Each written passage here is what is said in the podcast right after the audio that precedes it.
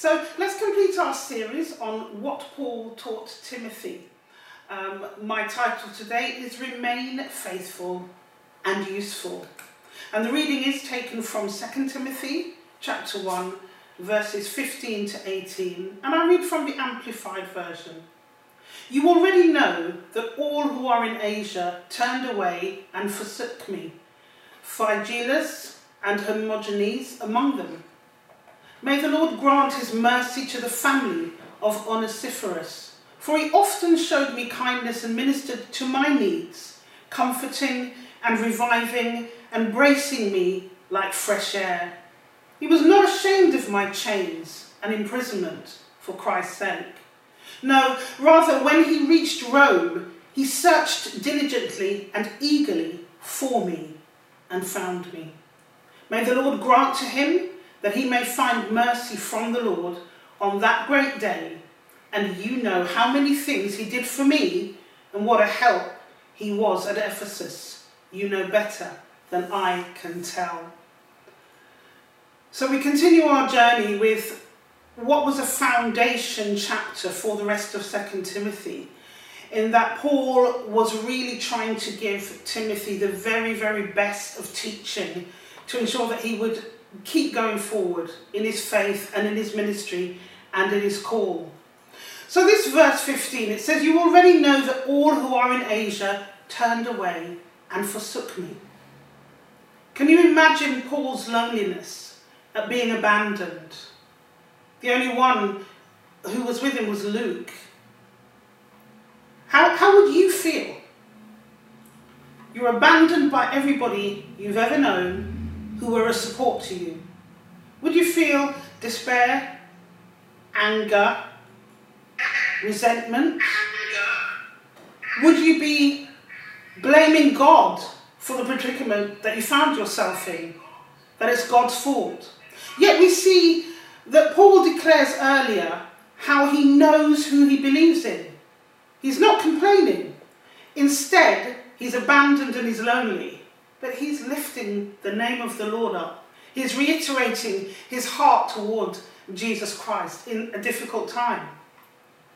But this abandonment also caused Paul pain. We have to acknowledge that. Perhaps more than the persecution that he was suffering because of his faith the pain of being left by those he had nurtured, that those he'd taught, those he'd supported, those he'd lifted up. He was abandoned by his brothers and his sisters in the Lord. And perhaps that was more painful than being persecuted because he was serving Jesus Christ. He even named two specific people, and we don't know for sure why they left, why they abandoned him. Were they fearful of suffering and having the same end as Paul. Or perhaps they were like some that are described in the scripture I'm about to share in Matthew 13, verses 20 and 21. Matthew 13, verses 20 and 21. It says, As for what was sown on rocky ground, this is the one who hears the word and immediately receives it with joy. Yet he has no root in himself, but endures for a while. And when tribulation or persecution arises on account of the word, immediately he falls away. Could that be what happened with those who abandoned Paul? That they were never really rooted, never grounded. That they received the word with joy and, and everything was, life is wonderful. And as soon as trouble came, they fled. Paul was saying to Timothy earlier on, don't be ashamed you are going to suffer. Paul was reiterating to Timothy, in the suffering, keep going, keep going. Yet those abandoned him.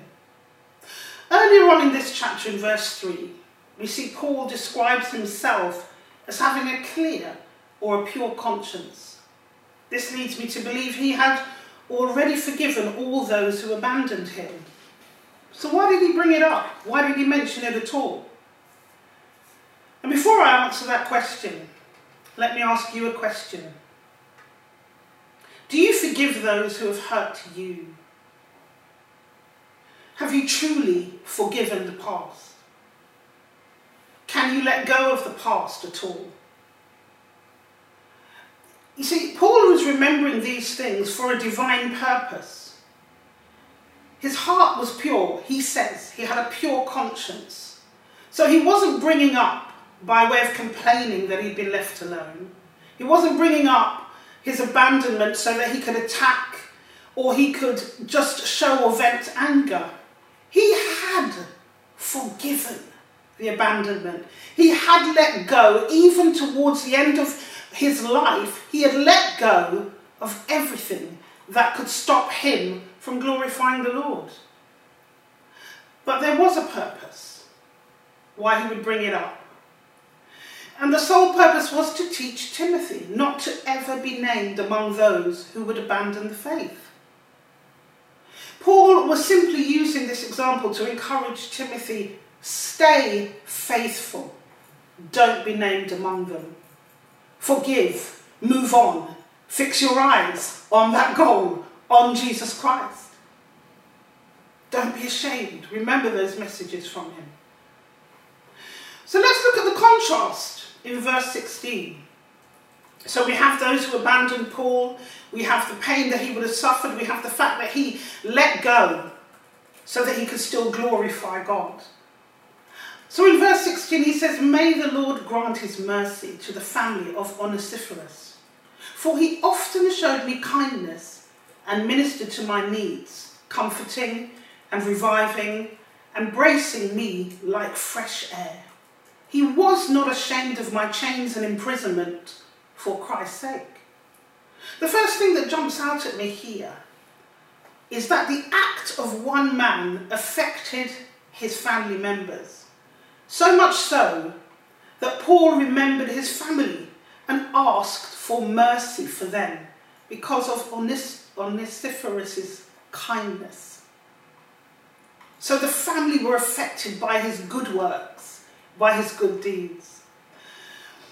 It's possible that by this point Onesiphorus had passed away already, because in chapter 4 later on, Paul says, Give my greetings to Priscilla and Aquila and to the household of Onesiphorus. So it's possible he had gone, but even then, Paul is still remembering what he did. He said that, that he often showed kindness. And I have to come back to this area of forgiveness. I don't know why today. But my question is this Do you have a brother or a sister who has treated you the way that Paul was boasting about Onesiphorus? Do you have a brother or sister who showed you kindness, who rescued you from a situation, who stood by you, stood with you when you were going through something? And if you remember the good things about that brother or sister, do you carry any offence for them today? that clouds you remembering what they've done for you. This is a time where we are to let go of offences. This is a time where we are to put aside everything that has hurt us. It's a time to heal. It's a time to forgive and let go. How could Timothy take forward the things that Paul was teaching him to do? How could he minister as he was overseeing the church at Ephesus? if he would be resentful, if he would be angry, if he would not learn and know how to let go of the past. Think about those people that you may now be offended with. Begin to release them, begin to let go. Give that up to the Lord. And remember what they've done for you in the past. Remember how they lifted you up, how they showed you kindness. Imagine that Paul, knowing that he's going to die, still remembers the good things that happened to him. The impact of Onesiphorus' service stayed with Paul even as his death was drawing closer. So he could have thought on the bad things that happened to him, he could have pondered on those who abandoned him, he could have pondered on the fact that only Luke is left with me and I'm going to die. The Bible reminds us that we should think on things which are of good report, are pure. Paul took that stance, and a powerful example in his writings to Timothy, that all he did was encourage Timothy and lifted up the name of Jesus Christ. So, coming towards his death, he's still speaking good things. He's encouraging.